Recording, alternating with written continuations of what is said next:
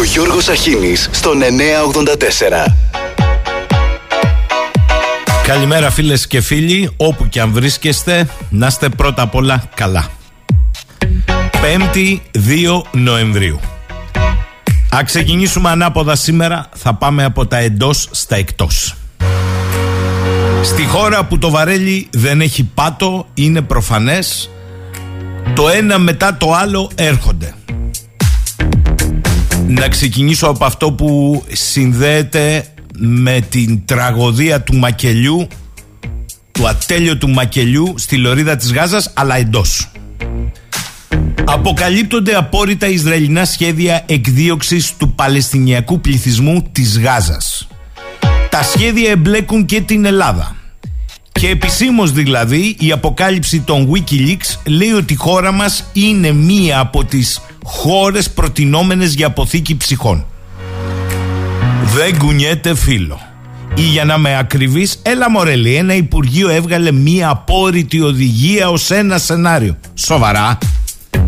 Και όλοι αυτοί που μας έχουν πρίξει για τις ορδές που θα παρισφρήσουν στη χώρα με τη Χαμάς, γέα πυρήμιχθή το.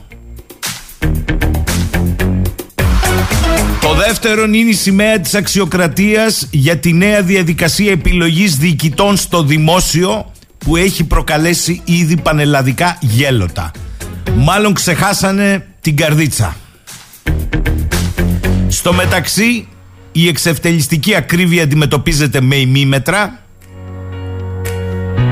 και κορυφαίο είναι η μετεκλογική εξαπάτηση, ας πρόσεχαν, των ελεύθερων επαγγελματιών, όπου τους χαράτσωσε ύπουλα φορώντας το προσωπείο του Κατρούγκαλου, τον οποίον μαύρισαν στην κάλπη. Πλέον κάποιοι κάνουν πρόβες αυτοχειριασμού στα μπαλκόνια τους, αρνούμενοι να πιστέψουν το μέγεθος παγαποδιάς. Τα υπόλοιπα τα ξέρετε. Ολοταχώς προς νέες τζιριτζάτζουλες στο Αιγαίο. Η Ζουράφα έχει πνιγεί στο ότι βγάλαν οι Τούρκοι μια νότα για ασκήσεις μέχρι με S300 σε χώρο που τον θεωρούν δικής τους ευθύνης. Απαντήσαμε ότι η νότα μην είναι παράνομη στην Τουρκία, αλλά δεν διεθνοποιούμε το θέμα. Η χρηματοδοτική κάνουλα κρατάει καλά με τα εκατομμύρια στα κεντρικά μουμουέ. Και την ίδια ώρα ο γείτονας Χακάν Φιντάν, αφού συναντήθηκε με τον Ιρανό ομόλογό του, έσκασε η είδηση ότι θα πάει ο Μπλίκεν, διαψεύστηκε η είδηση στα φανερά αλλά παίζει στα χαλαρά. Και αφού ο Ταγίπ θέλει να αναλάβει ρόλο ειρηνοποιού και για το μεσανατολικό τρομάρα μας, είπε και ο Γεραπετρίτης να πάρει ένα τηλέφωνο το Φιντάν. Καλημέρα. Από όποια σκοπιά και αν το προσεγγίσετε, με τις ανακοινώσεις για την επιβολή τεκμαρτού εισοδήματος σε ελεύθερους επαγγελματίες, το βέβαιο είναι ότι η κυβέρνηση δεν είχε προειδιάσει μέχρι τις πρόσφατες εκλογές, αλλά και ύστερα από αυτές, ούτε κατ' ελάχιστον για τέτοιου είδους αντιμετώπιση των ελεύθερων επαγγελματιών, ούτε καν στο όνομα της αντιμετώπισης της φοροδιαφυγής. Και επειδή μερικοί τα ξεχνάνε, μέχρι και τον Ιούνιο το κυβερνών κόμμα είχε τους ελεύθερους επαγγελματίες στα όπα-όπα. Και αυτό σε συνδυασμό με την κοτσάνα Κατρούγκαλου της επέτρεψε να σαρώσει το χώρο αυτό. Ποιος ξέχασε άλλωστε το αυτογκόλ του Γιωργάκη λίγα μόλις 24 ώρα πριν ανοίξουν οι κάλπες, με το θέμα των εισφορών που έκανε την καταβήθηση της αξιωματικής αντιπολίτευσης ακόμη μεγαλύτερη. Οι ελεύθεροι επαγγελματίες μαζί με τους συνταξιούχους ήταν οι δύο κατηγορίες στις οποίες το κυβερνών κόμμα, θυμίζω, πήρε τα υψηλότερα ποσοστά. Συγκεκριμένα επιβεβαίωσε και πάλι την κυριαρχία της στις κάλπες η Νέα Δημοκρατία του Ιουνίου με 49,7 στους συνταξιούχους και 44,7 στους ελεύθερους επαγγελματίες και απασχολούμενους. Ακολουθούσαν οι αγρότες και οι κτηνοτρόφοι, περικοπές ο ΠΚΠ, και οι αλληλείς με 42,6. Αυτά τα ποσοστά ήταν τα υψηλότερα και από τις άλλες πρωτιές που κατέγραψε, χαμηλότερες από το γενικό ποσοστό της, στους μισθωτούς του δημόσιου τομέα με 35,5, στους μισθωτούς του ιδιωτικού με 35, στους ανέργους με 30,8 και στους φοιτητές με 29,7. Προεκλογικά λοιπόν το κυβερνών κόμμα διαβεβαίωνε τόσο γενικά όσο και ειδικά ότι δεν θα υπάρξει κανενός είδους φορολογική επιβάρυνση. Στο πρόγραμμα δεν είχε εντάξει ούτε μια αύξηση φόρων για κανέναν. Αντίθετα, για τους ελεύθερους επαγγελματίες προβλέπονταν πέρα αυτού σταδιακή μείωση του τέλους επιτιδεύματος και επέκταση του επιδόματος μητρότητας από 4 σε 9 μήνες. Μάλιστα, λίγες μέρες πριν από τις κάλπες είχαν κατακεραυνώσει τους επικριτές τους με την ατάκα «Μην ψάχνετε ματέως για δράκους». Να όμως που τελικά δράκοι υπήρχαν. Αλλά και μετά το νικηφόρο αποτέλεσμα του Ιουνίου, ο νέος κυβερνητικός εκπρόσωπος διαβεβαίωνε ότι δεν πρόκειται να επιβληθεί κανενός είδους νέα φορολογία και ότι όπως συνέβη και την προηγούμενη τετραετία, η κυβέρνηση είναι εδώ για να αυξάνει άμεσα ή έμεσα το εισόδημα των πολιτών. Πού καταλήξαμε? Στη μεγάλη μεταρρύθμιση του χιλιάρικου. Ομολογία δηλαδή αποτοχία στον πόλεμο κατά της φοροδιαφυγής. Αντί για φορολόγηση με βάση το πραγματικό εισόδημα, η κυβέρνηση επιλέγει τη μέθοδο «δώσε 1.000 ευρώ και καθάρισες». Η αμηχανία είναι ακόμη έκδηλη και στο κυβερνητικό στρατόπεδο. Το Οικονομικό Επιτελείο διευκρινίζει ότι τα τεκμήρια είναι μαχητά σύμφωνα με τη φορολογική νομοθεσία, πετώντας ουσιαστικά τον μπαλάκι στους φορολογουμένους να αποδείξουν αυτοί ότι το εισόδημά τους είναι χαμηλότερο από το ελάχιστο όριο που προβλέπει η νέα ρύθμιση. Καλά πάμε. Ήρθε και εκείνο το φιλοκυβερνητικό, όχι δεν το λες, το Μέγκα, και έβγαλε εκείνο το ρεπόρτερ να λέει ότι το SMS και το Predator που στάλθηκαν για να εγκλωβίσουν πολιτικά πρόσωπα και δημοσιογράφους εστάλει, λέει, από κινητό πρόσωπο με σημαντική πολιτική παρουσία. Έσταξε η ουρά του γαϊδάρου. Αλλά η Αρχή Προστασίας Προσωπικών Δεδομένων έστειλε ένα έγγραφο προς 90 παραλήπτες στόχους του παράνομου λογισμικού Πρέταντορ που ταυτίζεται με τις παρακολουθήσεις της ΕΥΠ. Σε αυτό το έγγραφο, λοιπόν, μεταξύ άλλων, αναφέρεται σε κάθε θύμα ο αριθμός τηλεφώνου του, ο φερόμενος αποστολέας, ο χρόνος αποστολής του επίμαχου SMS, αλλά και το link παγίδα που περιείχε. Όποιος το πατούσε αμέσως παρακολουθούνταν. Τα τηλέφωνα παγιδεύτηκαν με SMS, των οποίων λοιπόν ο αποστολέας εμφανίζεται αριθμός κινητού που ανήκει σε πρόσωπο με σημαντική πολιτική παρουσία. Ωραία πάμε. Και τέλος, για τα εντός θα κλείσω με αυτούς που φοβούνται τον υπαρκτό κίνδυνο να έχουμε τρομοκρατικές ενέργειες στην Ευρώπη και στον ελλαδικό χώρο. Αλλά παιδιά, μην κόζετε. Εχθές αδειάζανε ακραία στοιχεία φασίστες στους σειρμούς του ηλεκτρικού στην πλατεία Βικτορίας, μπιτόνια με βενζίνη να κάψουν επιβάτες. Δεν χρειάζεται παραπάνω. Πάω στα εκτός. Επειδή κάποιοι μας λένε ότι είμαστε υπερβολικοί εμείς και δεν είναι έτσι τα πράγματα. Ο εκπρόσωπος του Υπουργείου Εξωτερικών των Ηνωμένων Πολιτειών καταφέρθηκε κατά των Ισραηλινών επίκων της Δυτικής Όχθης, καταγγέλλοντας απίστευτες βιαιότητες καλά των Παλαιστινίων, και η ύπατη αρμοστία του ΟΗΕ σημείωσε ότι οι βομβαρδισμοί από το Ισραήλ του προσφυγικού καταβλισμού της Τζαμπαλίγια στη λωρίδα της Γάζας θα μπορούσαν να ισοδυναμούν με εγκλήματα πολέμου. Πείτε μου εσείς τώρα, αυτοί τι πίνουν? Με τη Χαμάς είναι? Και επειδή οι άλλοι ίδρωσαν, ξαναχτύπησαν Τζαμπαλίγια. Άμα φτάνει η ύπατη αρμοστία του ΟΗΕ να μιλάει για εγκλήματα πολέμου, άμα παρετείται ο αξιωματούχος του ΟΗΕ καταγγέλλοντας γενοκτονία στη Γάζα ως διευθυντής του γραφείου στη Νέα Υόρκη της ύπατης αρμοστίας, καταλαβαίνει κανείς ότι το να το παίζεις happy traveler και να αγκαλιάζεσαι με αυτούς που κατηγορούνται για εγκλήματα πολέμου πάει πολύ.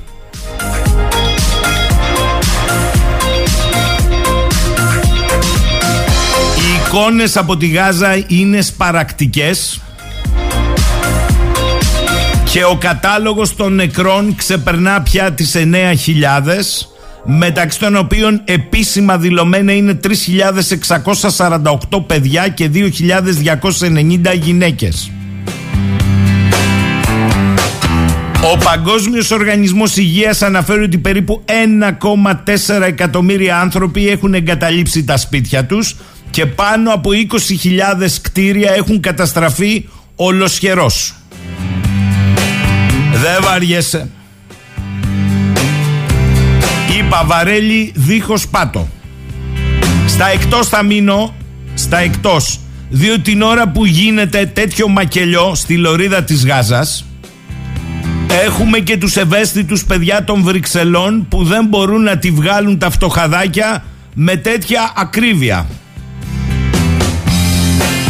Νομίζετε ότι είμαι υπερβολικός? Πρέπει να εγκριθεί, λέει, ένας συμπληρωματικός προϋπολογισμός για να καλυφθούν οι δαπάνες των 27 ως το 27. Μήλων όμως της Έριδας αναδείχθηκε η πρόβλεψη για χορήγηση μισθολογικών αυξήσεων συνολικά 1,9 δισεκατομμύρια ευρώ στους υπαλλήλους της Ευρωπαϊκής Ένωσης Βρυξέλλες. Διότι, λέει, με 6.500 μισθό μηνιαίος δεν βγαίνουν από την ακρίβεια στα σούπερ μάρκετ των Βρυξελών. Εξεράγησαν, λέει, κάποιοι Ευρωπαίοι ηγέτες. Άι καλά.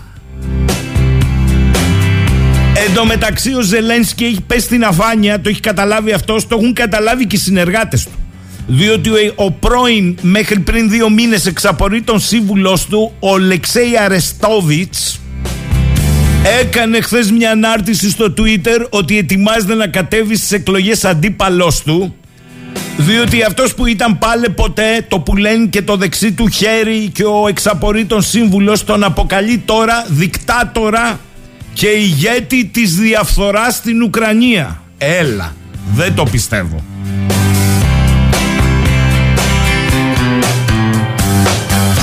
Καλημέρα, λέει η Μαργαρίτα. Από σήμερα οι ελεύθεροι επαγγελματίες δουλεύουν για να πληρώσουν φόρους για πλασματικά εισοδήματα. Το ίδιο το κράτος συνεπές στην τακτική της εξόντωσης των ελευθέρων επαγγελματιών. Καλημέρα, λέει ο Γιάννης από την Αθήνα. Καλημέρα, λέει και ο Γιάννης από τη Ρόδο. Ο Τέο, λέει, τη Μητσοτάκη, στη Κασιλάκη, στη Κασιδιάρη, σαν ένα τσιγάρο δρόμο είναι μεταξύ τους. Εντάξει, κόψε κάτι. Τους χωρίζουν κάτι μπετόνια βενζίνη στο σταθμό Βικτωρίας. Πίστεψε με. Άμα θες μη με πιστεύεις, τι να σου πω εγώ.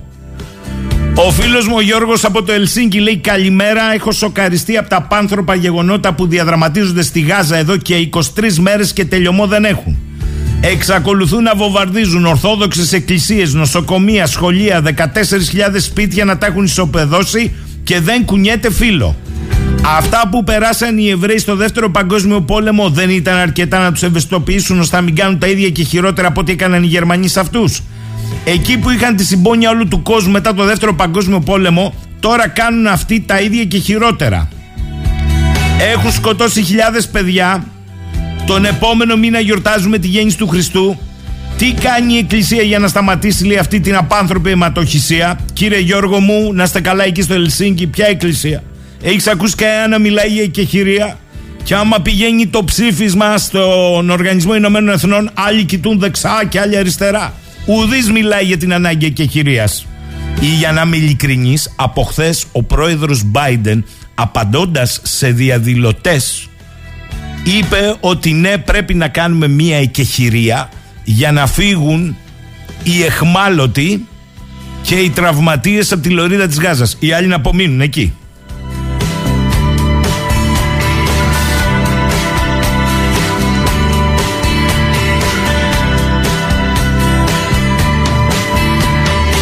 Ο Σπύρος μου λέει η τυφλή δικαιοσύνη είδε ότι οι Σπαρτιάτες παραπλάνησαν τον λαό προεκλογικά. Αυτό που είπατε πριν για τους μη φόρους προεκλογικά και φόρους μετεκλογικά δεν είναι παραπλάνηση ψηφοφόρων? Συ πες μου Σπύρο, αλλά Σπυράκο 41% είναι αυτό. Πάμε σε διάλειμμα και επανερχόμαστε δρυμύτεροι.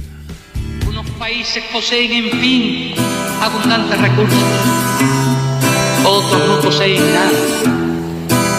¿Cuál es el destino de estos? Morirse de hambre, ser eternamente pobres. ¿Para qué sirve entonces la civilización? ¿Para qué sirve la conciencia del hombre? ¿Para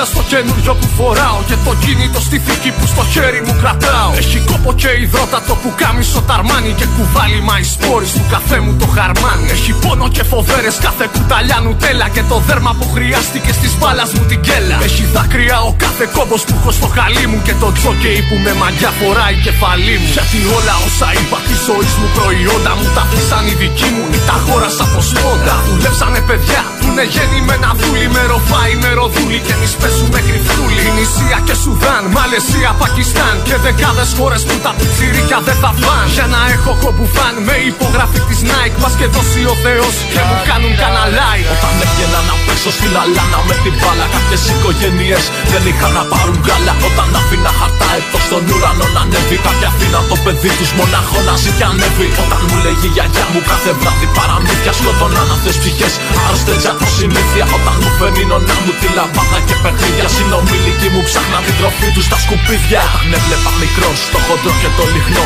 μα σαν σκλάβους να δουλεύουν στα ορχεία του κοκκό.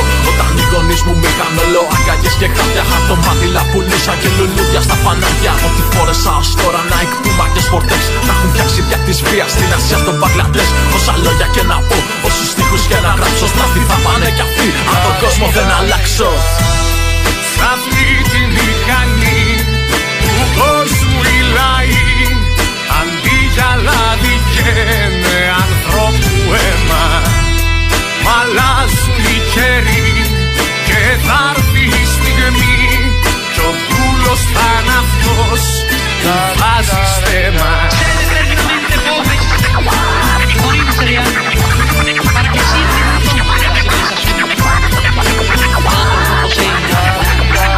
Όταν έπαιζα μικρός με το πρώτο το Nintendo στην Ινδία οι ανήλικοι κουβάλαγαν τσιμέντο. Όταν έφτιαχνα το δέντρο με φωτάκια και στολίδια, τα παιδιά στη Βραζιλία ψάχναν μέσα στα σκουπίδια. Όταν έκανα ποδήλατο στον δρόμο τα απογεύματα, συνομήλικους στην Κίνα τους σκοτώναν για μοσχεύματα. Κίνησα σαν κοίταζα τις τάξεις στα κορίτσια, ενώ στην Ινδονησία τα πουλούσανε για βίσια. Όταν έβλεπα τον Αλαντίν στην Disney με τον Τζίνι, τα αδέρφια μου γαζώνανε κάτω στην Παλαιστίνη. Μας ευχαριστώ Θεέ που έχω και έναν ΟΗΕ και να ενδιαφερθώ για αυτά δεν χρειάστηκε ποτέ. Να είναι καλά και το ΝΑΤΟ, Ηνωμένες Πολιτείες, της θρησκείας του αδερφάτου, όλες τις παιδεραστίες. Πάμε πάνω απ' όλα τα άλλα, σου μεγάρου μας τη σάλα. Δεν θα είχες την κουτάλα αν δεν ήσουν καπιτάλα. Το σύστημα ρολόι που ρυθμίστηκε να τρώει την εργατική την τάξη, πολλά αυτή τα έχει παράξει. Μα δεν να το καταλάβει και μετά ποιος θα προλάβει. Από το κύμα να γλιτώσει και πανί να ανασηκώσει. Στο σχολείο σου αντιστοιχώ να κρατάω τη σημαία. Ήμουνα απάντη χώρα και δεν με κάνες παρέα. Με έχεις κόστοση στο Ιράκ, στο Βιετνάμ, στην Παλαιστίνη. Εγώ αγέννητο μωρό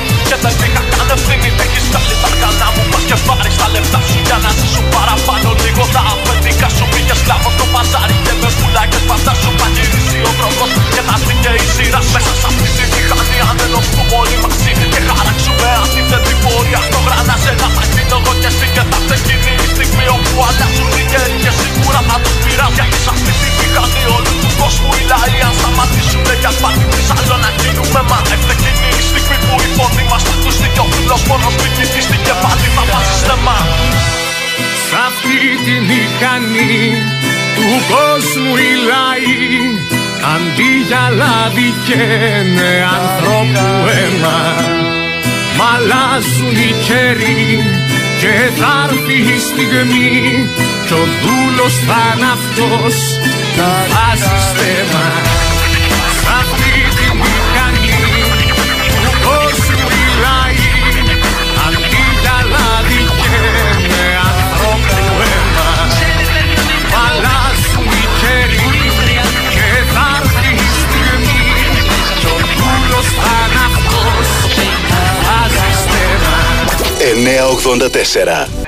εδώ είμαστε. Πολύ γρήγορα, φίλος ο Νίκος από τη Σιτία λέει καλημέρα. Ευχαριστούμε για το τραγούδι. Εύχομαι κάποτε να έρθει μια εποχή που να μην εμπνέει τέτοια τραγούδια. Όνειρα, βέβαια, λέει. Ο Insider λέει: ας μην τρέφουμε αυταπάτες, δεν παραπλάνησε τον κόσμο κανένας από τους άγνωστους. Απαντάει στον προηγούμενο ακροατή. Μέχρι τις εκλογές παρτιάτες. Όσοι τους ψήφισαν το έκαναν επειδή ακριβώς ήξεραν ή υπέθεσαν ότι σχετίζονται με τον Κασιδιάρη. Ο Σωτήρης λέει: σταυροφόροι μπορούν να μας πούν. Τη Ιουγκοσλαβία μαζί δεν την κατέστρεψαν χριστιανοί και μουσουλμάνοι του ΝΑΤΟ. Στο Ιράκ πάλι μαζί δεν ήταν χριστιανοί και μουσουλμάνοι του ΝΑΤΟ. Τον Καντάφη μαζί δεν τον δολοφόνησαν. Μήπως την εισβολή στην Κορέα ο Έλληνας Ορθόδοξος δεν πήγε μαζί στο ίδιο καράβι με τον Τούρκο εισβολέα? Ρωτάω, δεν ξέρω, αλλά εγώ αυτά ξέρω, λέει ο Σωτήρης. Ο Κώστας, φορολογία, ελεύθερο επαγγελματία, φόρος είναι 100%, προκαταβολή, ρεύμα, τηλέφωνο, δήμος, ασφαλιστικός φορέας, ενίκιο, λογιστής, χρήση αυτοκινήτου περιλαμβάνει τέλη, ασφάλεια, βενζίνη, φορολογία, επισκευές. Μιλάμε για φοροκλοπή άνω του 70%. Εδώ μιλάμε, λέει, για νταβατζίδες. Η Κάρμεν, καλημέρα σε όλους. Άνθρωποι είναι θύτες και θύματα. Αναρωτιέμαι τι θα είναι αυτό που θα βάλει τέλος στην ανθρωποφαγία. Ας ξεκινήσουμε με την εκεχηρία και βλέπουμε. Ο Σάκης, ο Σολομώντας μπορεί να ήταν Εβραίος, ο Αβραάμ όμως δεν ήταν πατέρας όλων, και των Εβραίων και των Μουσουλμάνων και των Χριστιανών. Συγγνώμη δηλαδή, δώσαμε το Φρατζάιν στο Ισραήλ μέχρι το Σολομώντα και το κλείσαμε το εργοστάσιο. Έμεινε μόνο η αντιπροσωπεία στο Τελ Αβίβ. Λοιπόν, μένω λίγο στα εντός, γιατί κοιτάξτε, σήμερα έχουμε τετράωρη σε πανελλαδικό επίπεδο στο χώρο των δημόσιων νοσοκομείων. Η Κρήτη έχει γίνει ο πιλότος της διάλυσης κάθε εικμάδας στο δημόσιο σύστημα υγείας. Αρέσει, δεν αρέσει, αυτή είναι η αλήθεια, παιδιά. Έτσι, από το Βενιζέλιο, το δεύτερο νοσοκομείο του νησιού, τα προβλήματα πέφτουν στο πανεπιστημιακό. Ακόμη και το PET scan δεν μπορεί να καλύψει κρίσιμες εξετάσεις. Σε λίγο θα πάμε έξω. Να μην συζητήσω τι γίνεται στο Λασίθι, στο Ρέθινο, στα Χανιά, αλλά παντού. Και μέσα σε όλα αυτά έχουμε τις αποκαλούμενες μεταρρυθμίσεις. Σήμερα θα έχουμε, λέει, και τροπολογία fast track για να διορίσουν στο δημόσιο γιατρούς. Έλα ρε, μετά από τόσα χρόνια πανδημία, σοβαρά, τώρα το κατάλαβαν.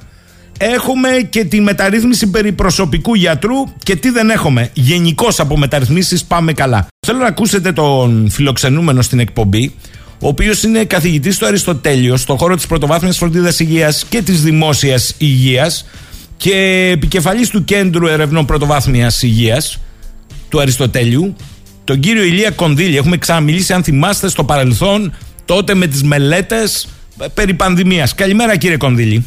Καλημέρα σας, κύριε Σαχίνη, καλημέρα και στις ακροάτριες και τους ακροατές σας. Πάει τόσο καλά η δημόσια υγεία που απλά χρειάζεται μια μεταρρύθμιση περί προσωπικού γιατρού? Ναι, έχετε δίκιο σε αυτά που λέτε, κύριε Σαχίνη.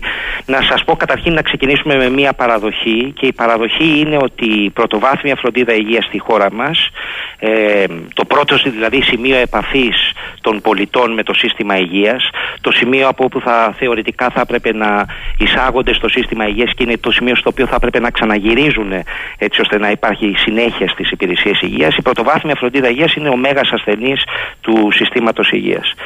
Και οι παθογένειες, τα πολύ σοβαρά δομικά, οργανωτικά, χρηματοδοτικά προβλήματα της πρωτοβάθμιας φροντίδας υγείας στη χώρα μας έχουν πολύ μεγάλο ιστορικό βάθος, δεν χρειάζεται να μπω σε λεπτομέρειες, αντανακλώντας ως ένα βαθμό την καθυστερημένη και ατελή ανάπτυξη του κοινωνικού κράτους στην Ελλάδα. Κλείνω την παρένθεση.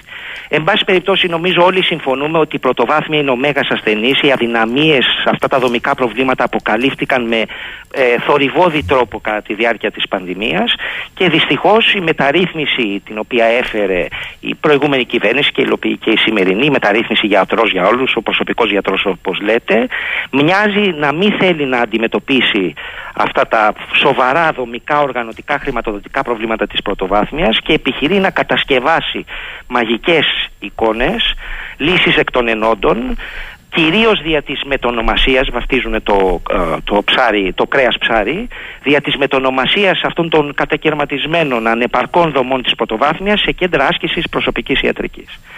Και ένα σχόλιο πρωτού μπούμε στα επιμέρους, κύριε Σαχίνη. Η έννοια του προσωπικού γιατρού είναι καινοφανής. Δεν υπάρχει σε καμία άλλη ευρωπαϊκή χώρα.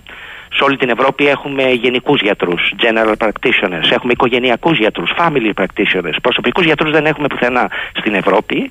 Ακόμη και η ίδια η έννοια του προσωπικού γιατρού είναι προβληματική και στην ουσία υιοθετήθηκε από την αποκαλούμενη μεταρρύθμιση γιατρός για όλους, προκειμένου να βαφτίσει ειδικούς γιατρούς, ειδικούς ογκολόγους, νευρολόγους, νεφρολόγους, ρευματολόγους και πλέον πρόσφατα μάθαμε και ανειδίκευτους απόφοιτους ιατρικών σχολών, τους προαγροτικούς γιατρούς, να τους βαφτίσει και να τους μετονομάσει σε προσωπικούς γιατρούς οι οποίοι θα ασκούν καθήκοντα στην πρωτοβάθμια φροντίδα υγείας. Άρα, καλά είπατε εσείς, βαφτίζει το κρέας ψάρι για να καλύψει το μεγάλο κενό. Μισό λεπτό πριν πάμε επιμέρους. Θέλω να καταλάβουν κάτι οι ακροατές. Εσείς το κατέχετε, κύριε Κονδύλια, αλλά να το καταλάβουν. Όσο είναι απαρφανισμένη ουσιαστικά η πρωτοβάθμια φροντίδα υγείας, όλο το βάρος μεταφέρεται στα νοσοκομεία, τα δευτεροβάθμια, δηλαδή στο σύστημα δημόσιο νοσοκομείο, στη δημόσια υγεία, τα οποία είναι επίσης υποκατάρρευση. Πολλαπλασιάζεται το πρόβλημα. Κάνω λάθος? Είναι ακριβώς όπως το λέτε. Εκτιμάμε ότι το 70% έως και το 70% των προβλημάτων υγείας του πληθυσμού μπορούν να αντιμετωπιστούν στο πρωτοβάθμιο επίπεδο, δηλαδή μπορούν να αντιμετωπιστούν στην κοινότητα, εκεί που ζει, εργάζεται, σπουδάζει ο πληθυσμός. Δεν χρειάζεται δηλαδή να αντιμετωπιστούν στο νοσοκομείο. Και μόνο το 30% της νοσηρότητας του πληθυσμού χρειάζεται νοσοκομιακή φροντίδα, δευτεροβάθμια ή τριτοβάθμια. Στην Ελλάδα αυτή η πυραμίδα που σας περιέγραψα, το 70-30, είναι πλήρως ανεστραμμένη. Τα νοσοκομεία παίζουν ρόλο και πρωτοβάθμιας φροντίδας υγείας και δευτεροβάθμιας και τριτοβάθμιας, με ό,τι αυτό συνέπειες έχει, τα συμπτώματα τα οποία βλέπουν, τις τεράστιες ώρες αναμονής στα επίγοντα, την δυσκολία να αντιμετωπιστούν περιστατικά στα νοσοκομεία κτλ. Μάλιστα. Τώρα, μας δώσατε να καταλάβουμε γιατί στην Ελλάδα έχουμε την παντέτα να το ονομάσουμε προσωπικό γιατρό. Είναι σαφές. Για να πάρουμε από όλες τις ειδικότητες και μάλιστα πολύ ειδικές ειδικότητες, να το πω έτσι, και τους βγάζουμε όλους προσωπικούς γιατρούς. Στην ουσία λοιπόν, τι συμβαίνει εδώ? Θα σας πω, να ξεκινήσω λέγοντας, να κάνω δύο βασικές παρατηρήσεις. Να πω ποια είναι.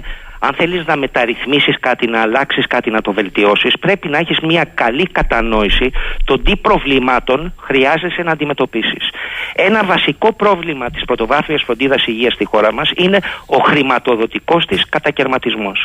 Για να έχει κάποιος πρόσβαση σε πρωτοβάθμιο γιατρό, δηλαδή σε έναν γιατρό στην κοινότητα, καταβάλει φορολογία, κοινωνικές ασφαλιστικές εισφορές, απευθείας πληρωμές σε ιδιώτες, ειδικούς ιατρούς, άτυπες υπόγειες πληρωμές, συνεισφορά στο κόστος των φαρμάκων, user fees, δηλαδή τέλη χρήσης, μονοεύρα για κάθε φαρμακευτική συνταγή, και πολλοί συμπολίτες μας, έως και υπολογίζουμε το 10% του ελληνικού πληθυσμού, έχουν και ιδιωτική ασφάλιση υγείας προκειμένου να καλύψουν την πρόσβασή τους σε γιατρούς στην πρωτοβάθμια φροντίδα υγείας.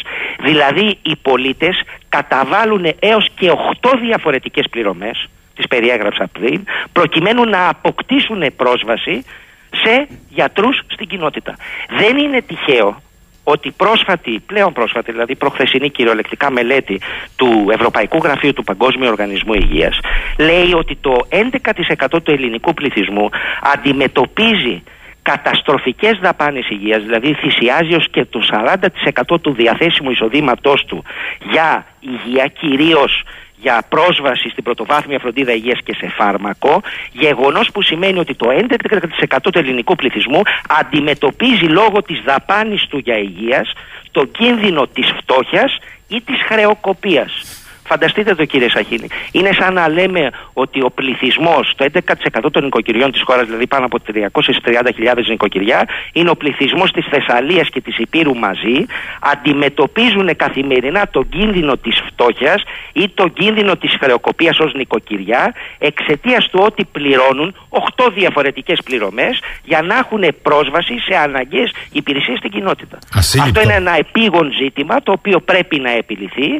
Και στο βαθμό που κλείνεις τα μάτια και δεν το προτεραιοποιείς, στην πραγματικότητα συντηρείς μια ακραία κατάσταση φτωχοποίησης του πληθυσμού, εξαιτίας αχρίαστης φτωχοποίησης του πληθυσμού, προκειμένου να έχει πρόσβαση σε στοιχειώδεις υπηρεσίες και ιατρική φροντίδα στην κοινότητα.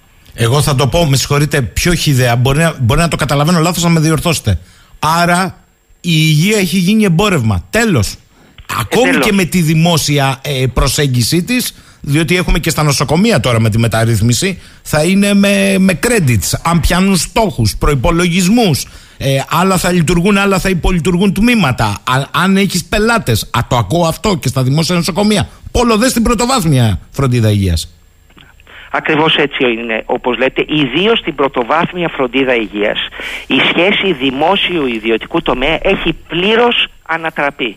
Να πω δύο χαρακτηριστικά παραδείγματα. Υπολογίζουμε ότι στην πρωτοβάθμια φροντίδα υγείας του ΕΣΥ, κέντρα υγείας αγροτικού τύπου, περιφερειακά ιατρία, κέντρα υγείας αστικού τύπου, τοπικές μονάδες υγείας, εργάζονται συνολικά 6.000 γιατροί, οι οποίοι είναι υποεξαπλάσιοι σε σχέση με τους 36.000 ιδιώτες ιατρούς, που έχουν ιδιωτικά ιατρία δηλαδή, και λειτουργούν σε επίπεδο πρωτοβάθμιας περίθαλψης. Ενδεικτικά να σας πω, σύμφωνα με τα τελευταία στοιχεία της Ελστάτ, την περίοδο της οικονομικής κρίσης, την πρώτη φάση δηλαδή, 2010-2014, τα κέντρα υγείας του Εθνικού Συστήματος Υγείας έχασαν το 33,7% του ιατρικού τους προσωπικού. Γιατροί οι οποίοι συνταξιοδοτήθηκαν ή αποχώρησαν από το σύστημα χωρίς να αντικατασταθούν. Τη δεύτερη περίοδο της οικονομικής κρίσης, 15-18, υπήρχε μια σχέση που έγινε και ελαστικοποίηση των κριτηρίων πρόσληψης, ο κανόνας δηλαδή 1/10 έγινε 1/5.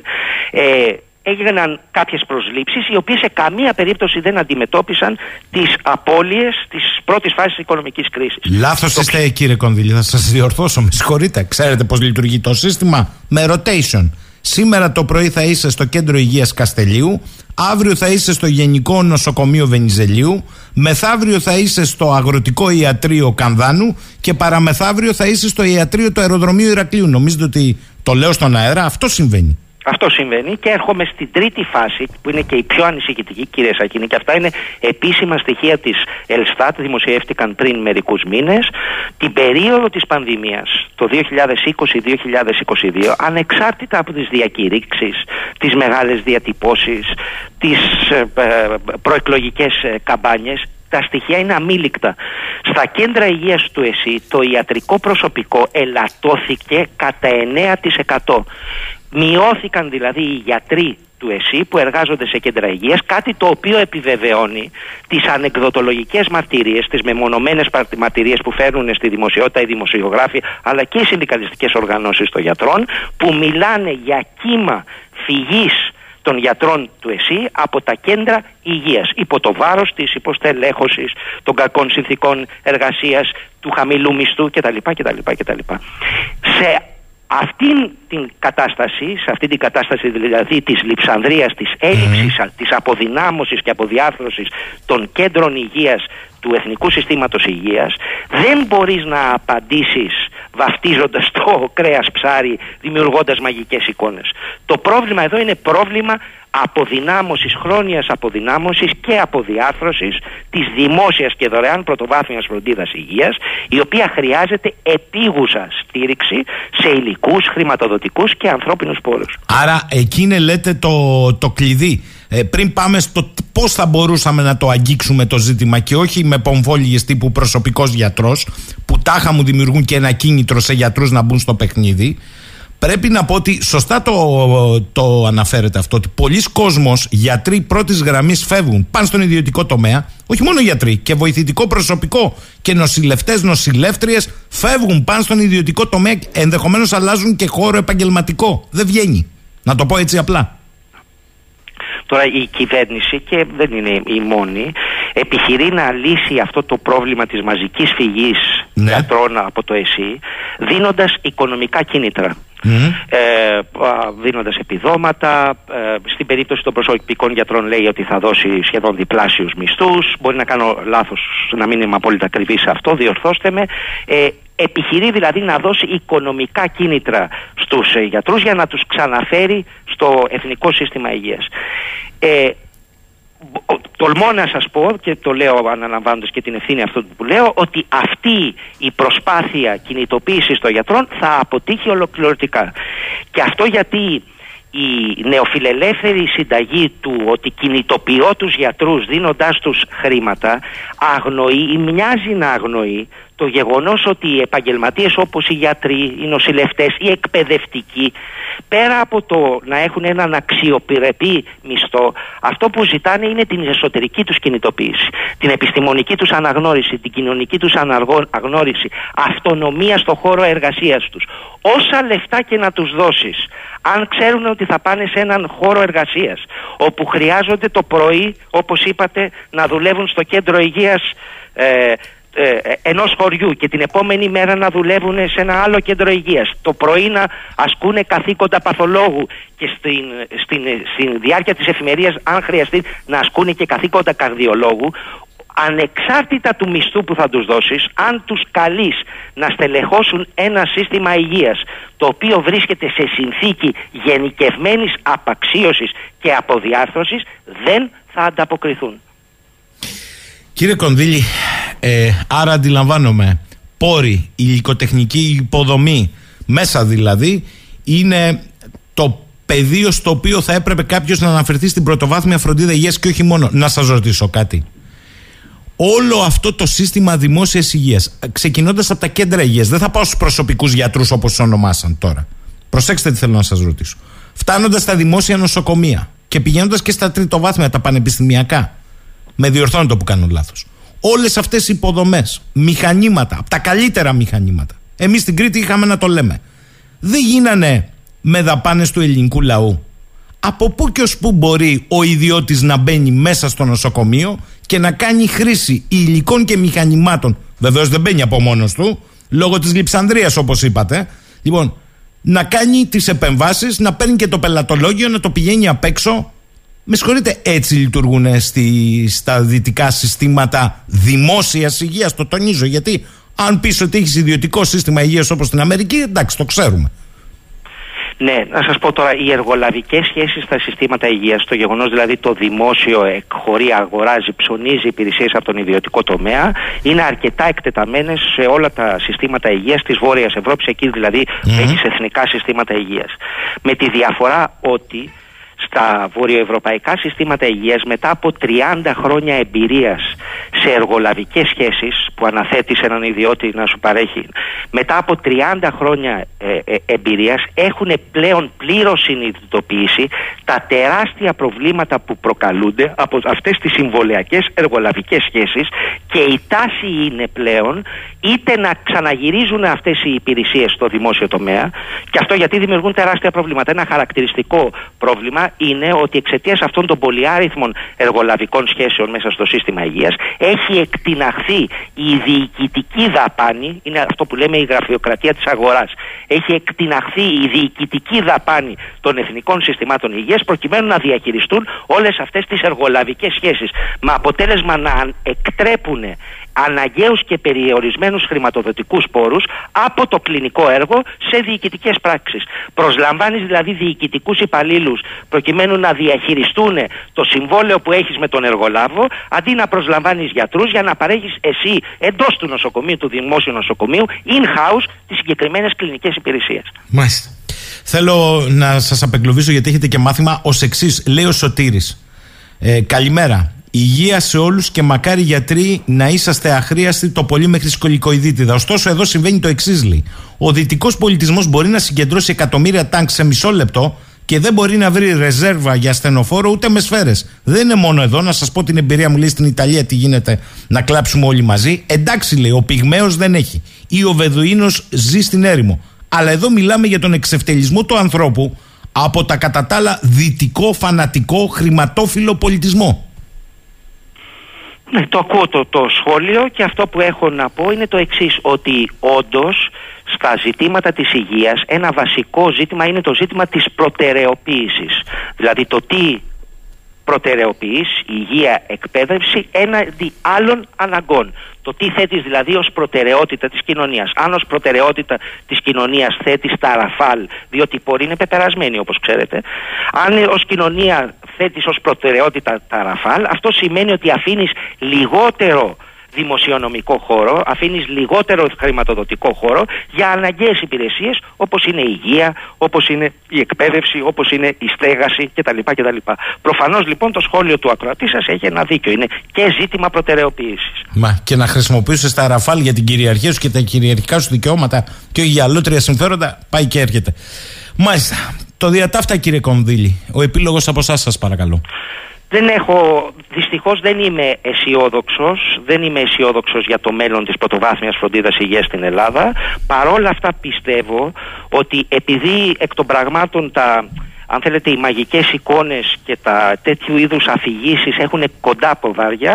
Έχω την εντύπωση ότι οι ίδιες οι αποτυχίες της συγκεκριμένης μεταρρύθμισης είναι ήδη εμφανής, με την έννοια ότι στα μεγάλα αστικά κέντρα στην Αθήνα και στην Θεσσαλονίκη οι ίδιοι ασθενείς δεν έχουν πρόσβαση ούτε καν στον διακηρυγμένο προσωπικό γιατρό. Έχω την εντύπωση ότι επειδή ακριβώς αυτό που κατασκευάζεται είναι μια μαγική εικόνα η οποία θα δημιουργήσει πολλά προβλήματα, τα ίδια τα προβλήματα της μεταρρύθμισης θα ξαναφέρουν στην συζήτηση την ανάγκη ουσιαστικής μεταρρύθμισης της πρωτοβάθμιας φροντίδας υγείας στη χώρα μας. Θα συμβεί από μόνο του.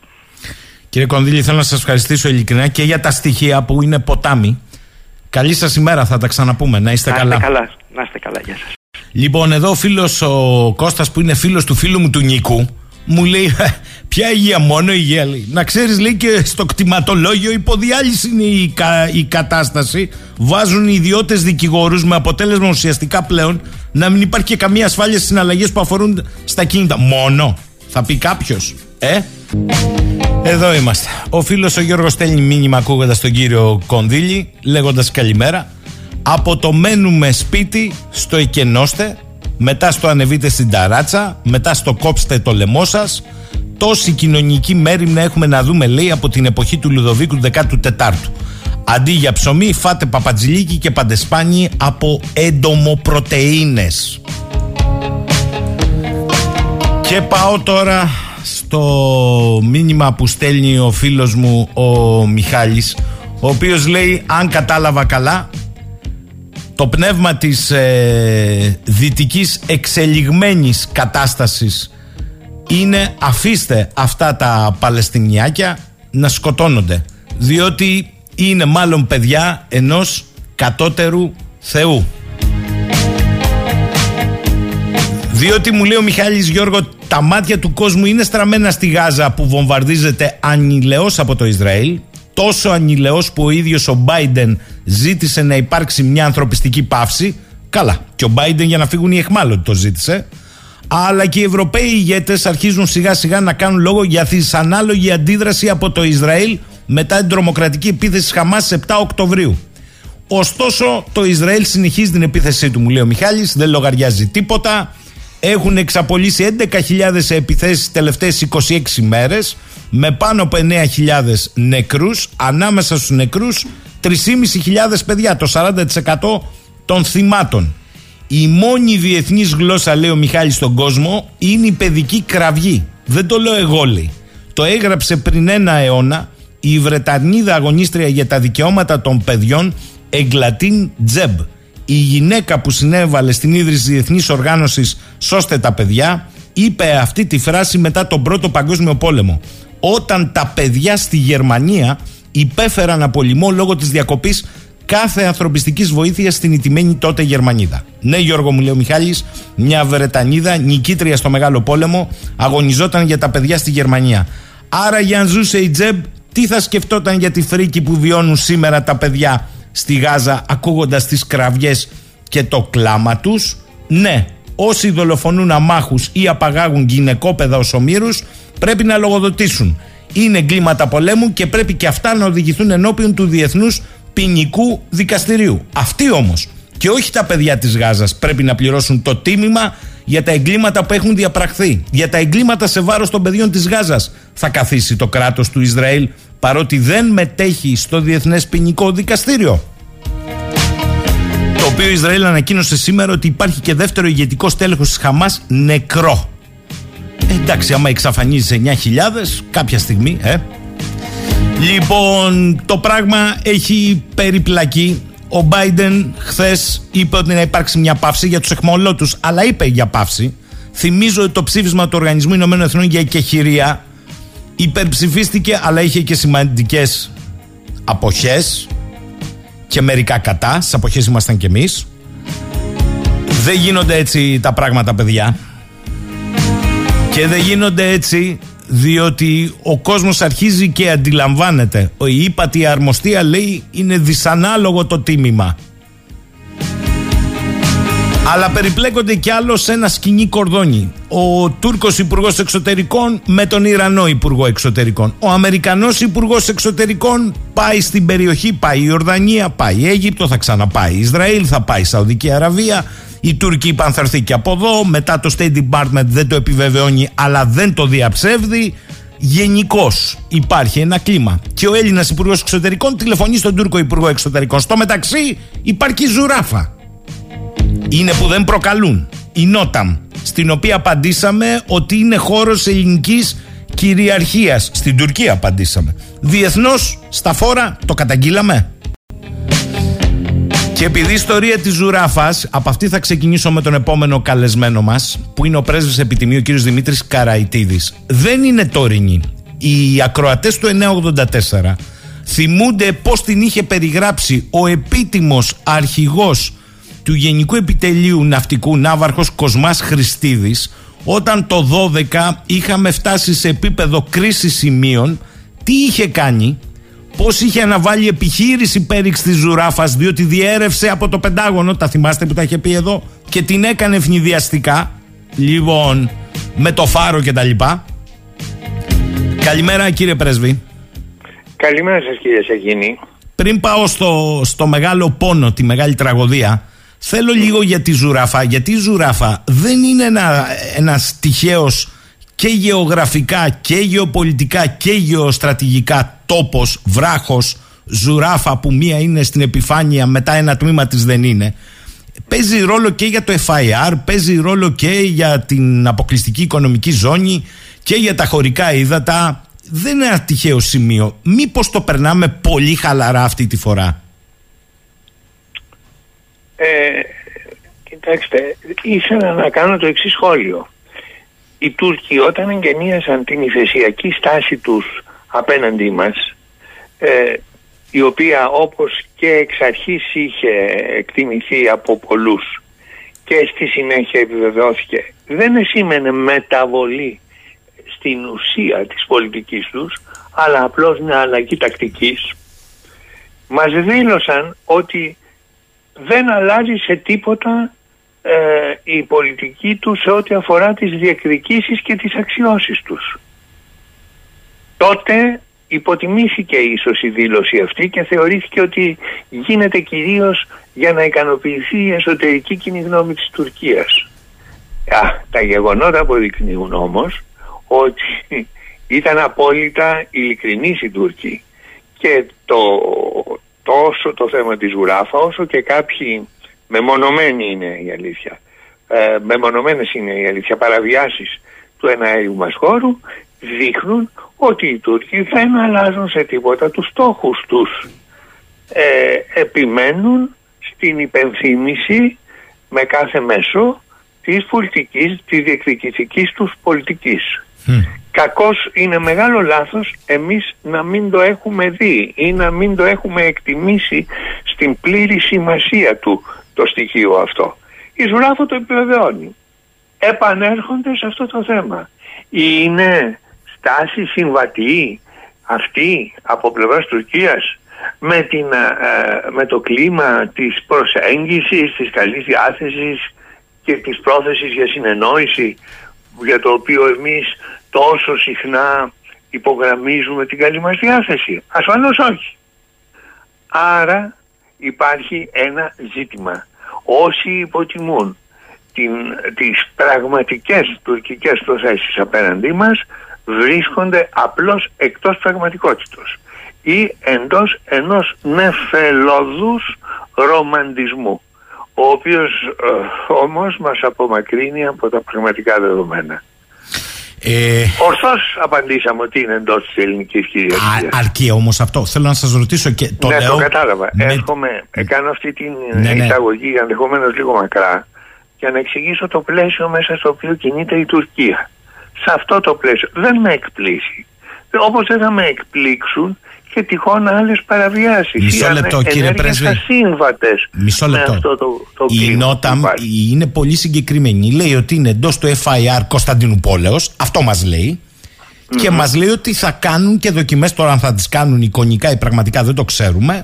Τον S400. Το ερώτημα το δικό μου είναι το εξής. Αρκεί να απαντάς στην Νόταμ εσύ σε αυτούς, ή πρέπει να πιάσεις και όλα τα φόρα? Είτε ΝΑΤΟ λέγεται, είτε Ευρωπαϊκή Ένωση λέγεται, είτε ΑΙΚΑΟ λέγεται, είτε IMO λέγεται, και να τους πεις για δύο λεπτά, κοιτάξτε εδώ τι γίνεται.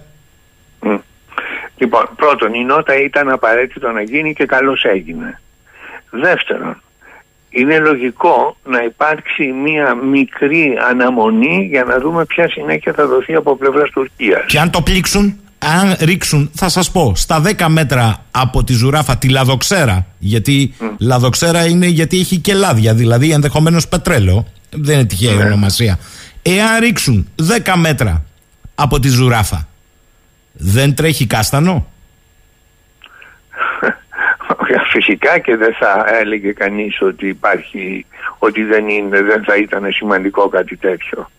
Κοιτάξτε, ασφαλώς αυτό πρέπει να επισημανθεί ως ένα ιδιαίτερα ανησυχητικό δείγμα που είναι σε πλήρη αντίφαση με τις προθέσεις, με τις δηλώσεις των Τούρκων περί καλών προθέσεων εναντίον μας. Αυτό είναι το θέμα. Ασφαλώς θα πρέπει, για λόγους προληπτικούς αλλά και για λόγους ουσιαστικούς συγχρόνως, να υπάρξει ενημέρωση όλων των κέντρων εκείνων που πρέπει να λάβουν γνώση, διότι δεν ξέρει κανείς και τι συνέχεια θα υπάρξει. Μάλιστα. Και επίσης διότι δεν ξέρει κανείς πώς μπορεί να ερμηνευθεί και από τους Τούρκους και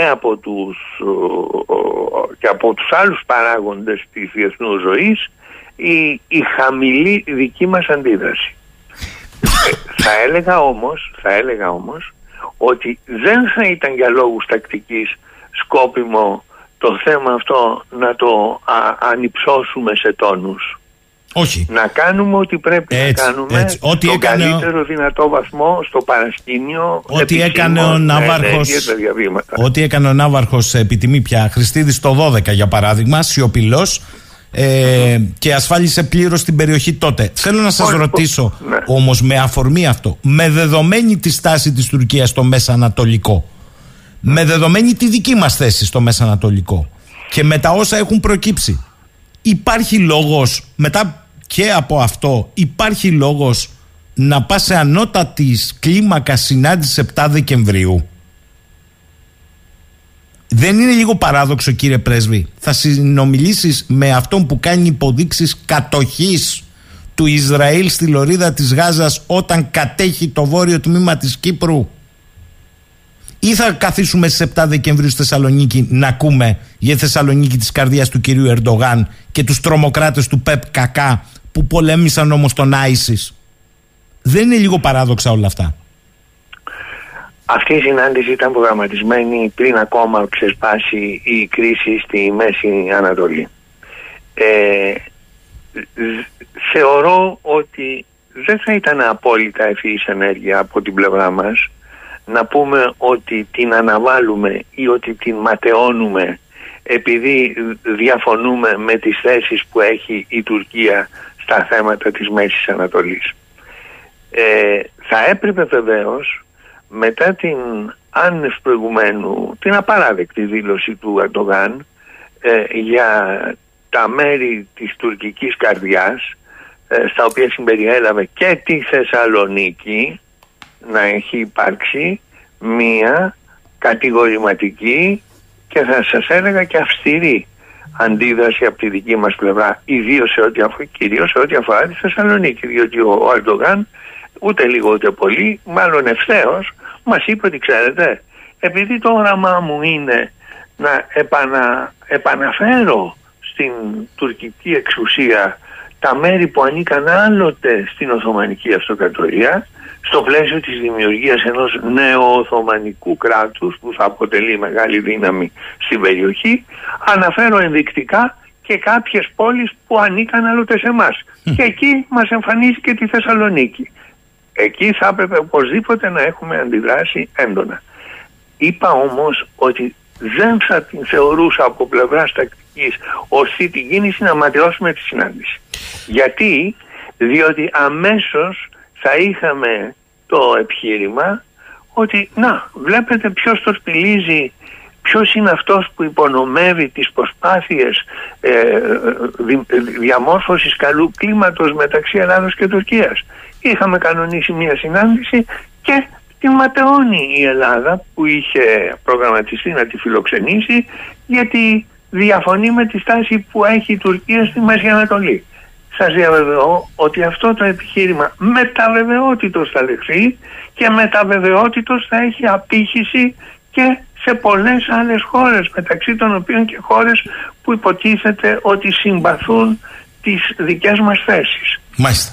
Είστε σαφείς? Νομίζω λοιπόν ότι θα πρέπει να γίνει, θα έπρεπε να έχει προηγηθεί η διαμαρτυρία μας για τη Θεσσαλονίκη και οπωσδήποτε θα πρέπει στη διάρκεια αυτής της συνάντησης και μάλιστα στην αρχή της, για να είναι σαφής η θέση μας, να αναφερθεί ότι αυτή η δήλωση μας ενόχλησε όλος ιδιαιτέρως και ότι εν πάση περίπτωση αν υπάρχουν και τέτοιες δηλώσεις στο μέλλον, τότε αυτό θα αποτελεί ευθεία υπονόμευση του κλίματος προσέγγισης που ούτως ή άλλως με πολλή επιφυλακτικότητα πρέπει να το αντιμετωπίσουμε, διότι είναι γνωστόν ότι η τουρκική στάση αποβλέπει πάντα στην προώθηση μιας αναθεωρητικής πολιτικής. Πάμε παρακάτω, κύριε Πρέσβη, είστε σαφείς. Να απαντήσω μόνο στο φίλο τον Δημήτρη, ονόματός σας, που μου λέει εδώ πέρα ότι έλα τώρα, απασχολείσαι με τη ζουράφα. Ένας βραχότοπος είναι, δεν είναι έτσι. Η ζουράφα έχει χωρικά ύδατα, είναι σκόπελος με φάρο. Μην μπερδεύεσαι, φίλε Δημητράκη, και μην πέφτεις έτσι σε τέτοιες απλουστεύσεις. Τώρα, κύριε Πρέσβη.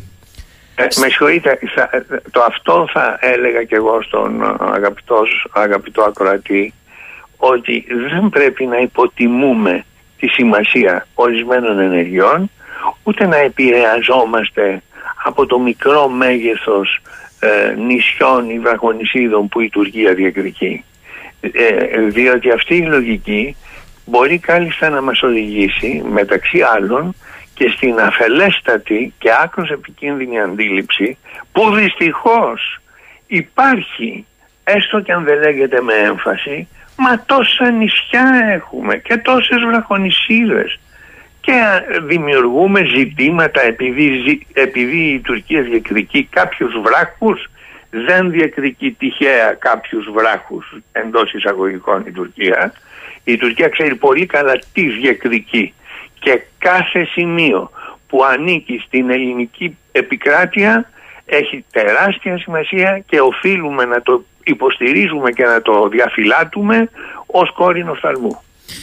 Θέλω να πάμε στη βαθιά κρίση στη Μέση Ανατολή και θέλω, κύριε Πρέσβη, 27 ημέρες μετά την έναρξη των γεγονότων που ανατροφοδότησαν ένα κλίμα που υπάρχει, δεν ήρθε χθες, αλλά με ένα δραματικό τρόπο, ενώ την επίθεση της Χαμάς που είχε και νεκρούς αμάχους, που είχε και απαγωγές. Φτάσαμε όμως 27 μέρες μετά σε μία σφαγή αμάχων στη λωρίδα της Γάζας. Δεν τα λέω εγώ μόνο, τα λέει η ύπατη αρμοστία, τα λέει ο Οργανισμός των Ηνωμένων Εθνών. Αναγκάστηκε χθες να το πει ο Αμερικανός πρόεδρος, έστω και αν είπε μία κατάπαυση για να φύγουν οι αιχμάλωτοι. Εδώ έχεις 20.000 τραυματίες, 3.500 παιδιά νεκρά.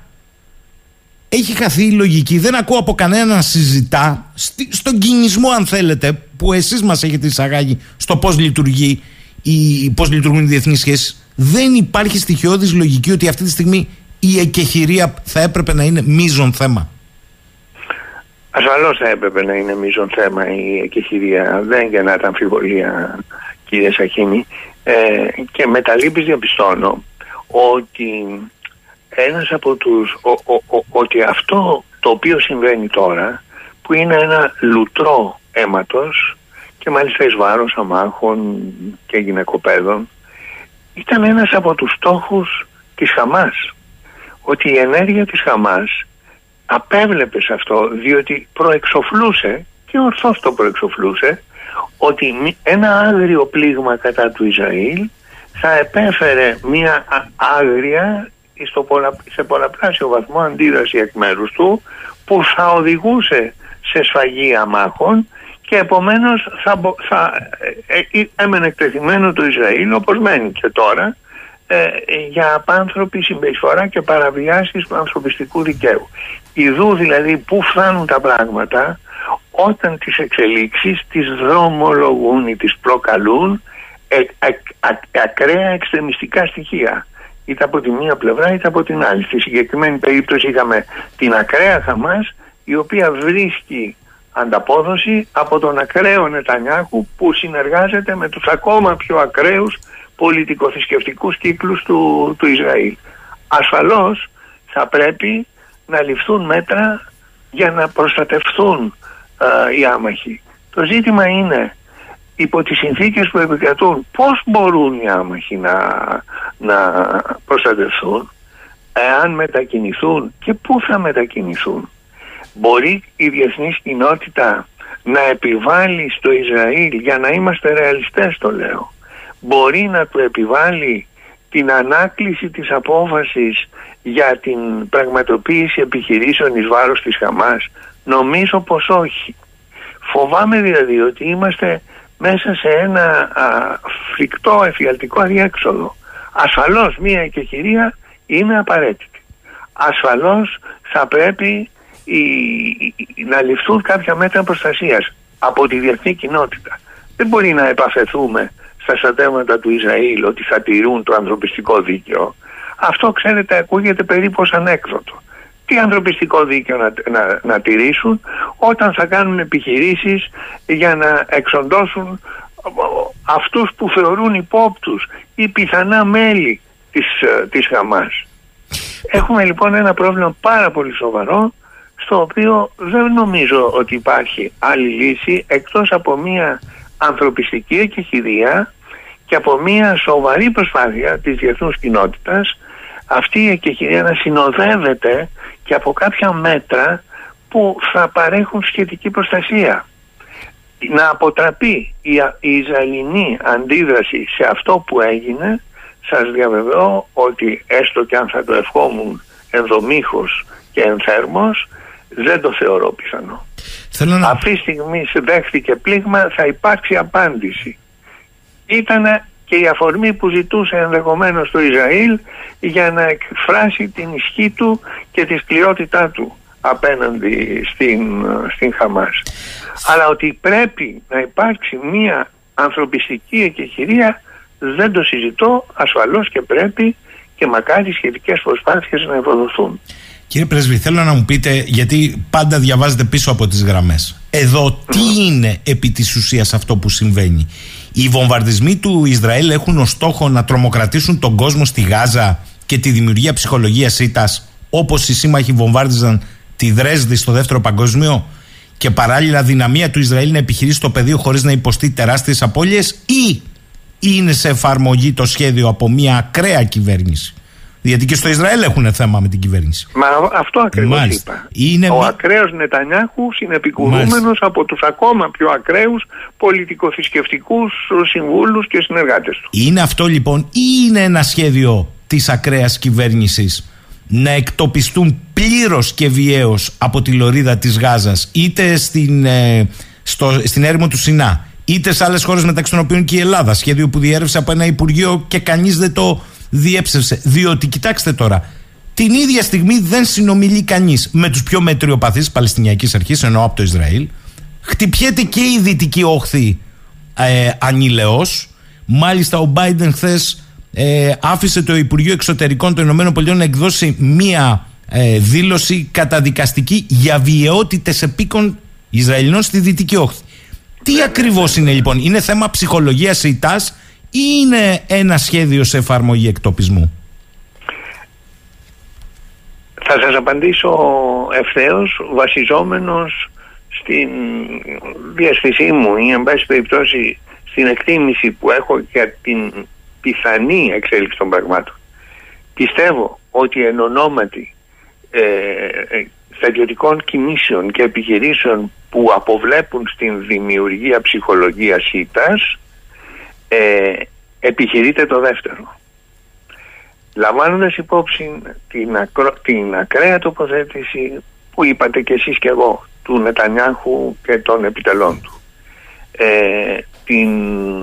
το μίσος που αυτή τη στιγμή επικρατεί στη στάση των Ισραηλινών ηθινόντων απέναντι στη Χαμάς αλλά και απέναντι στους Παλαιστινίους, έστω και αν αυτό δεν ομολογείται, νομίζω ότι ο σκοπός είναι, τώρα που δόθηκε η ευκαιρία, τώρα που όλοι αναγνωρίζουν το δικαίωμα άμυνας και επομένως εμέσως νομιμοποιούν την αντίδρασή μας, να δώσουμε ένα οριστικό τέλος σε αυτή την ιστορία, εξαλείφοντας την παρουσία παλαιστινιακού στοιχείου σε αυτή την περιοχή. Δεν λέγεται αυτό, διότι δεν μπορεί να λεχθεί. Θα ήταν το αποκορύφωμα της μακιαβελικής κοινικότητας, αλλά φοβάμαι ότι αυτό επιχειρείται. Βεβαίως επισήμως λέγεται ότι είναι επιχειρήσεις άμυνας και αφού έγιναν τέτοιες επιθετικές κρούσεις εναντίον της Ισραηλινής ασφάλειας, είναι φυσικό να υπάρξουν αντιδράσεις. Εν ονόματι λοιπόν αυτών των αντιδράσεων που βαφτίζονται νόμιμη άμυνα, νομίζω ότι κατά βάθος θα επιχειρηθεί ένα σκληρό μάθημα που ενδεχομένως θα έχει και το χαρακτήρα γενοκτονικής καταστροφής του Παλαιστινιακού στοιχείου. Κύριε Πρέσβη, επειδή ξέρω ότι έχετε μελετήσει άπειρες αποφάσεις του Οργανισμού Ηνωμένων Εθνών για το Μεσανατολικό, το Παλαιστινιακό, και γι' αυτό είπα ότι δεν ξεσπάνε όλα στις 7 Οκτωβρίου, διότι οι αποφάσεις του Οργανισμού Ηνωμένων Εθνών μιλούν. Βεβαίως, έχουν μια προϊστορία. Βεβαίως, και μιλούν και για σκληρή κατοχή σε παλαιστινιακά εδάφη, για επικισμούς κτλ. Χωρίς να σημαίνει ότι αυτό δικαιολογεί το να μπουκάρεις μέσα σε σπίτια και να σκοτώσεις αμάχους και να πάρεις ομήρους. Σε καμία περίπτωση. Σε καμία περίπτωση. Δεν είναι αυτή η απάντηση. Και αυτό πρέπει να το τονίζουμε. Βεβαίως. Διότι δημιουργείται ένα κλίμα δικαίως, ευλόγως, συμπάθειας προς τον Παλαιστινιακό λαό. Δικαίως. Δεν υπάρχει καμία αμφιβολία. Πεθαίνουν άμαχοι, γυναίκες, παιδιά κτλ. Απ' την άλλη πλευρά όμως, βεβαίως, και αυτό το οποίο έγινε ήταν άνευ προηγουμένου. Γι' αυτό είπα στην αρχή της συζήτησής μας, κύριε Σαχίνη μου, ότι με βαθιά λύπη διαπιστώνω ότι αυτός ο στόχος της Χαμάς, γιατί είμαι βέβαιος ότι αποτελούσε στρατηγικό της στόχο η πρόκληση του Ισραήλ, δυστυχώς φαίνεται να επιτυγχάνει, έστω και αν αποβαίνει εις βάρος των Παλαιστινίων που υποτίθεται ότι εκπροσωπεί και για τα δικαιώματα των οποίων αγωνίζεται η Χαμάς. Θέλω να μου πείτε λοιπόν το σύμπλοκο μικρών, μεσαίων και μεγάλων παικτών ισχύως σας δίνει την εικόνα αυτή τη στιγμή ότι επιχειρείται ο έλεγχος του να μην ξεφύγει, το λέω με απλό τρόπο, πέραν αυτού του πεδίου που βλέπουμε η κατάσταση, ή το αντίθετο, παρά το ότι θα ήθελαν, η κατάσταση βαίνει προς εκτροχιασμό? Επί του παρόντος αυτό το σύμπλοκο, όπως το αποκαλέσατε, δηλαδή το σύνολο μικρών, μεσαίων, ισχυρών και λιγότερο ισχυρών δυνάμεων που λαμβάνει θέση επί των γεγονότων αυτών, περιορίζεται νομίζω σε εκκλήσεις και θεωρητικές διακηρύξεις. Υπήρξε βέβαια το ψήφισμα των Ηνωμένων Εθνών, υπήρχαν σχέδια ψηφίσματος που είναι ενδεικτικά της δυσφορίας πολλών δυνάμεων, αλλά επί της ουσίας δεν υπάρχει μια σοβαρή αντίδραση σε αυτή τη δραστηριότητα. Λοιπόν, πιστεύω ότι επικρατεί η εξής σκέψη: ας αφήσουμε το Ισραήλ να εκτονωθεί για ένα διάστημα, διαμαρτυρώμενοι μεν για παραβιάσεις του ανθρωπιστικού δικαίου, αλλά χωρίς να προχωρούμε σε καμία άλλη ενέργεια, και αφού υπάρξει εκτόνωση δεν θα αφήσουμε την κατάσταση να προχωρήσει μέχρι της πλήρους εξαφανίσεως των Παλαιστινίων. Τότε θα παρέμβουμε και θα δούμε τι θα κάνουμε, βλέποντας και κάνοντας. Και το βλέποντας και κάνοντας νομίζω ότι είναι το μόνο σταθερό στοιχείο που αυτή τη στιγμή μπορεί να διαπιστώσει κανείς στη στάση όσων εκφράζουν λύπη, ειλικρινή ή μη είναι άλλο θέμα, για όσα συμβαίνουν δραματικά και τραγικά συμβαίνουν στην Γάζα. Είναι βασικός ο ρόλος των Ηνωμένων Πολιτειών. Οι Ηνωμένες Πολιτείες έχουν το κλειδί της λύσης, και το κλειδί της λύσης είναι η δημιουργία Παλαιστινιακού κράτους. Εάν αυτό δεν γίνει αποδεκτό από το Ισραήλ, το οποίο καταλαμβάνεται από αναφυλαξία όταν ακούει κάτι τέτοιο, δεν θα δοθεί ποτέ λύση στο θέμα. Ό,τι και αν γίνει στην παρούσα κρίση, όποια και αν είναι η έκβασή της, θα υπάρξει στο μέλλον, και μάλιστα ίσως και πολύ σύντομα, επανάληψη της ίδιας δραματικής κατάστασης. Η μόνη λύση είναι αυτή, και αυτή τη λύση μπορούν να την επιβάλλουν στο Ισραήλ με τις δυνατότητες πίεσης πολιτικής, στρατιωτικής κλπ. Που διαθέτουν οι Ηνωμένες Πολιτείες. Διότι μόνον έτσι θα υπάρξει μια λύση. Να αποκτήσουν και αυτοί οι άνθρωποι μια πατρίδα. Πόσοι θα είναι, πού θα ακριβώς θα είναι, πώς θα ρυθμιστούν τα σύνορα κτλ.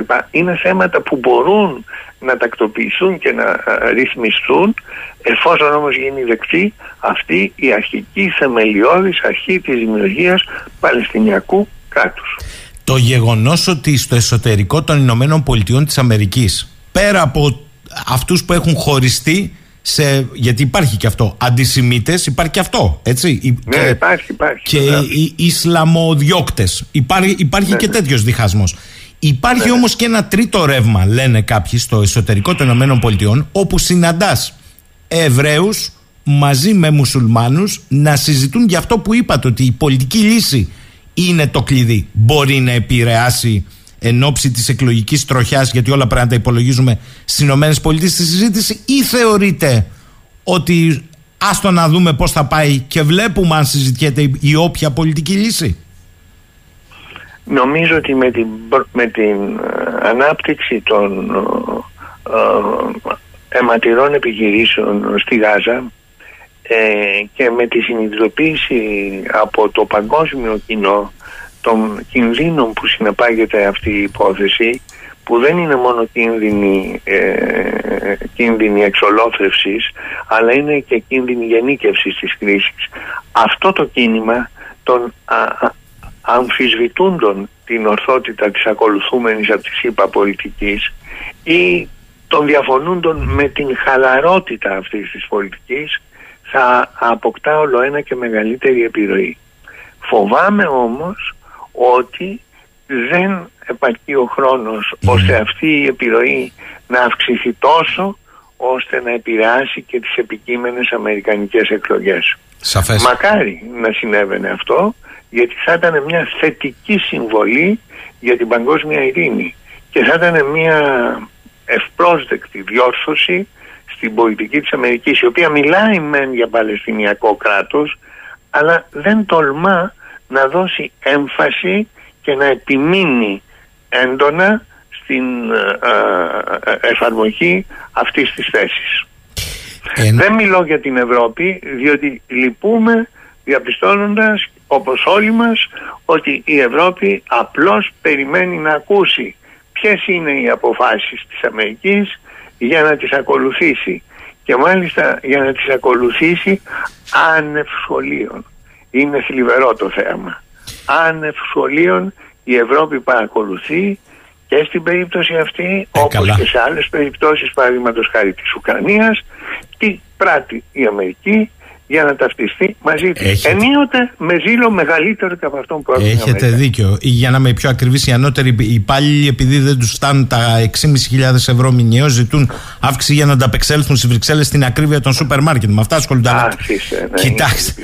Ένας από τους κορυφαίους Ισραηλινούς δημοσιογράφους, με δράση πια στις ΗΠΑ, ο Γηδεών Λεβί, έχει πει ότι το Ισραήλ στο εσωτερικό του, με την επικράτηση των ακραίων στοιχείων πολιτικά, των υπερορθόδοξων και όχι μόνο, τείνει να μετατραπεί σε μια χαμένη υπόθεση, εμποτίζοντας το ίδιο το σώμα της κοινωνίας με απόψεις ότι όλοι οι υπόλοιποι είναι παιδιά ενός κατώτερου θεού.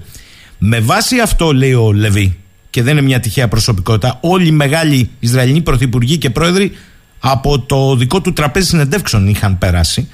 Βεβαίως. Θεωρεί ότι το κλειδί είναι αυτό που λέτε. Είναι η δράση του πιο πιστού συμμάχου του Ισραήλ, των Ηνωμένων Πολιτειών. Αν δηλαδή οι Ηνωμένες Πολιτείες θα δώσουν τον τόνο μιας πολιτικής λύσης. Σωστό. Θέλω να υπερσαματίσω σε όσα είπατε για τον Λεβί. Είναι πολύ αξιόλογη προσωπικότητα. Μπορεί κανείς να έχει επιφυλάξεις για επιμέρους θέσεις του, αλλά του αναγνωρίζω μια γενναιότητα στην υποστήριξη θέσεων που είναι σαφώς και ευθέως επικριτικές για την πολιτική που ακολουθεί η κυβέρνηση της χώρας του. Και έχει το θάρρος να τονίζει την αναγκαιότητα δημιουργίας Παλαιστινιακού κράτους. Είναι πολύ σημαντικές οι θέσεις αυτές. Ο Λεβί, χάρη στη δημοσιότητα που έχει, έχει το θάρρος και την ευψυχία να τις υποστηρίζει, και μακάρι αυτές οι απόψεις να κερδίσουν έδαφος και σε σημαντικό τμήμα του πολιτικού κόσμου του Ισραήλ και της πολιτικής και της κοινής γνώμης του Ισραήλ. Θέλω να κλείσουμε με μια ερώτηση που θα μπορούσε να πει κανείς τα περικλεί όλα. Κοιτάξτε, το είχατε πει πριν 3 χρόνια ότι μπαίνουμε σε ενδιαφέροντες αλλά φοβάμαι τραγικούς καιρούς. Από την ιστορία της ενεργειακής κρίσης στην Ουκρανία που επέτεινε την ενεργειακή ομοίως κρίση, φτάνουμε στη Μέση Ανατολή με έναν μεσοσταθμό στον Αγκόρνο Καραμπάχ που είχαμε εκτοπισμό, να μην το ξεχνάμε, χιλιάδων ανθρώπων, όπου εκεί η διεθνής κοινότητα δεν είδα να εκφράζει αλληλεγγύη, διαμαρτυρία ή ευαισθησία για παραβιάσεις ανθρωπιστικού δικαίου. Μάλιστα. Έχουμε τους ανηλεείς βομβαρδισμούς εν μέσω αυτής της κρίσης των Κούρδων της Συρίας, των Κούρδων του Ιράκ από την Τουρκία.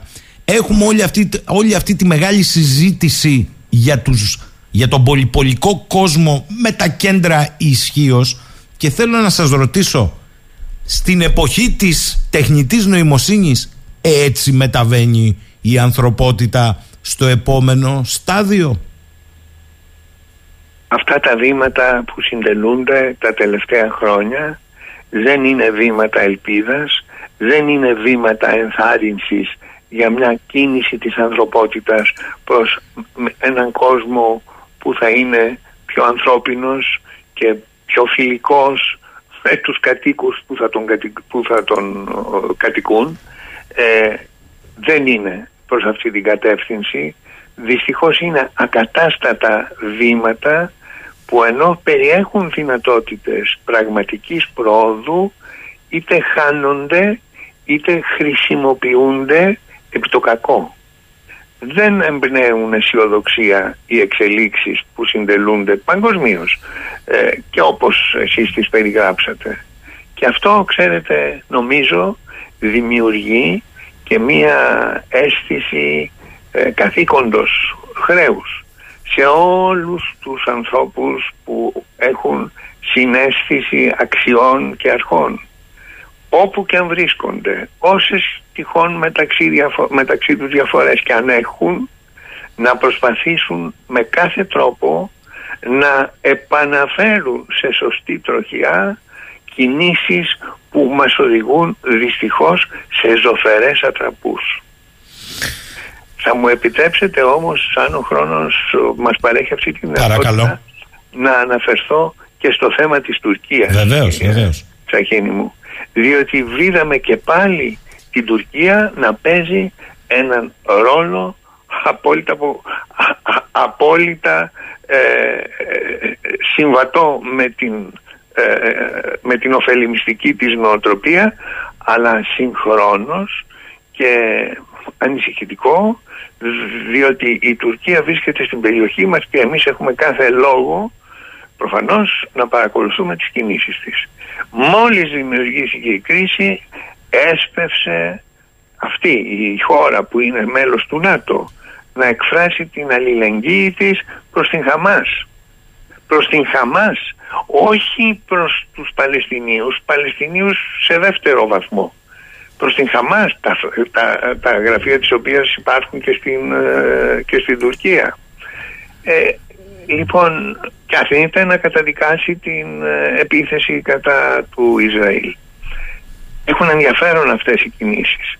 Βλέπουμε για μια ακόμη φορά και σε ένα πεδίο που δεν βρίσκεται εντός του δικού μας εδάφους, ότι η Τουρκία διεκδικεί εν ονόματι της προστασίας που θεωρεί ότι παρέχει στους ανά τον κόσμο μουσουλμάνους έναν ρόλο ηγετικής δύναμης, μη διστάζοντας να συμμαχήσει με το Ιράν, τον πρόεδρο του οποίου θα δεχθεί στην Τουρκία ο Ερντογάν προσεχώς, και με ακραίες μουσουλμανικές δυνάμεις. Αυτή η χώρα που συνεχώς μιλάει για τα σύνορα της καρδιάς της, για τις γαλάζιες πατρίδες, για τις ανά τον κόσμο πρώην κατακτήσεις της που είναι σαφές ότι θα ήθελε να επανακτήσει, είναι μια χώρα 80 εκατομμυρίων, είναι μια χώρα με μεγάλο στρατό και είναι μια χώρα την οποία κανακεύουν οι σύμμαχοι λόγω της γεωπολιτικής της θέσης. Αυτό είναι ένα θέμα σοβαρό που πρέπει να μας προβληματίζει ιδιαίτερα και που δυστυχώς δεν προβληματίζει όσο θα έπρεπε τη διεθνή κοινότητα. Διότι η Τουρκία μπορεί ακόμα να κάνει αυτές τις περίεργες και ευνίδιες κυβιστήσεις που πραγματοποιεί, δείχνοντας ότι προκειμένου να προωθήσει τους στόχους της δεν διστάζει να καταπατά υποχρεώσεις, δεσμεύσεις και δηλώσεις της.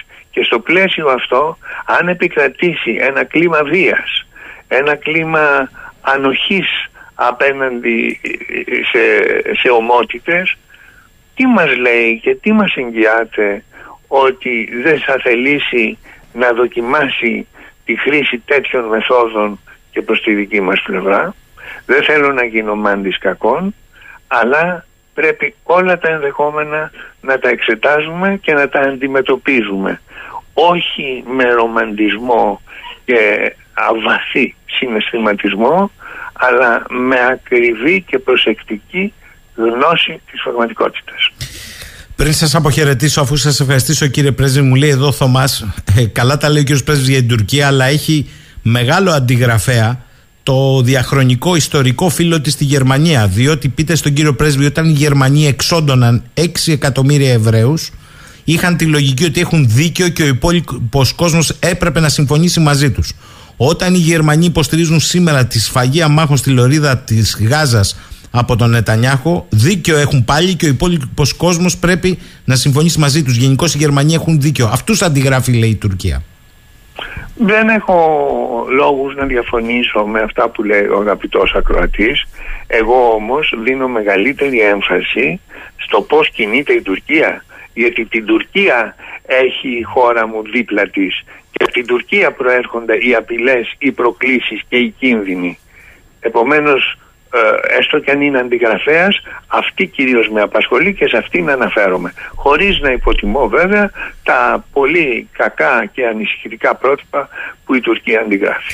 Θέλω να κρατήσω την έκκληση που κάνατε για εκεχηρία. Κύριε πρέσβη, θέλω να σας ευχαριστήσω. Καλή σας ημέρα από το Ηράκλειο. Ευχαριστώ, κύριε Σαχίνη, και ευχαριστώ για την ενδιαφέρουσα συζήτηση. Ευχαριστώ πολύ. Ο κύριος Δημήτρης Καραϊτίδης ήταν λοιπόν. Για μερικούς που μου λέγανε προχθές στην τηλεοπτική εκπομπή ότι τον πετσοκόψα, δεν τον πετσοκόψαμε, είχε ανηλυμένη υποχρέωση ο άνθρωπος και έπρεπε να είναι μόνος στο πρώτο μέρος της εκπομπής. Νομίζω ότι σήμερα ήταν αναλυτικότατος. Λοιπόν, φτάσαμε στο τέλος. Ραντεβού σε όλους και όλες. Να είμαστε καλά πρώτα αύριο, 10 και κάτι. Καλημέρα.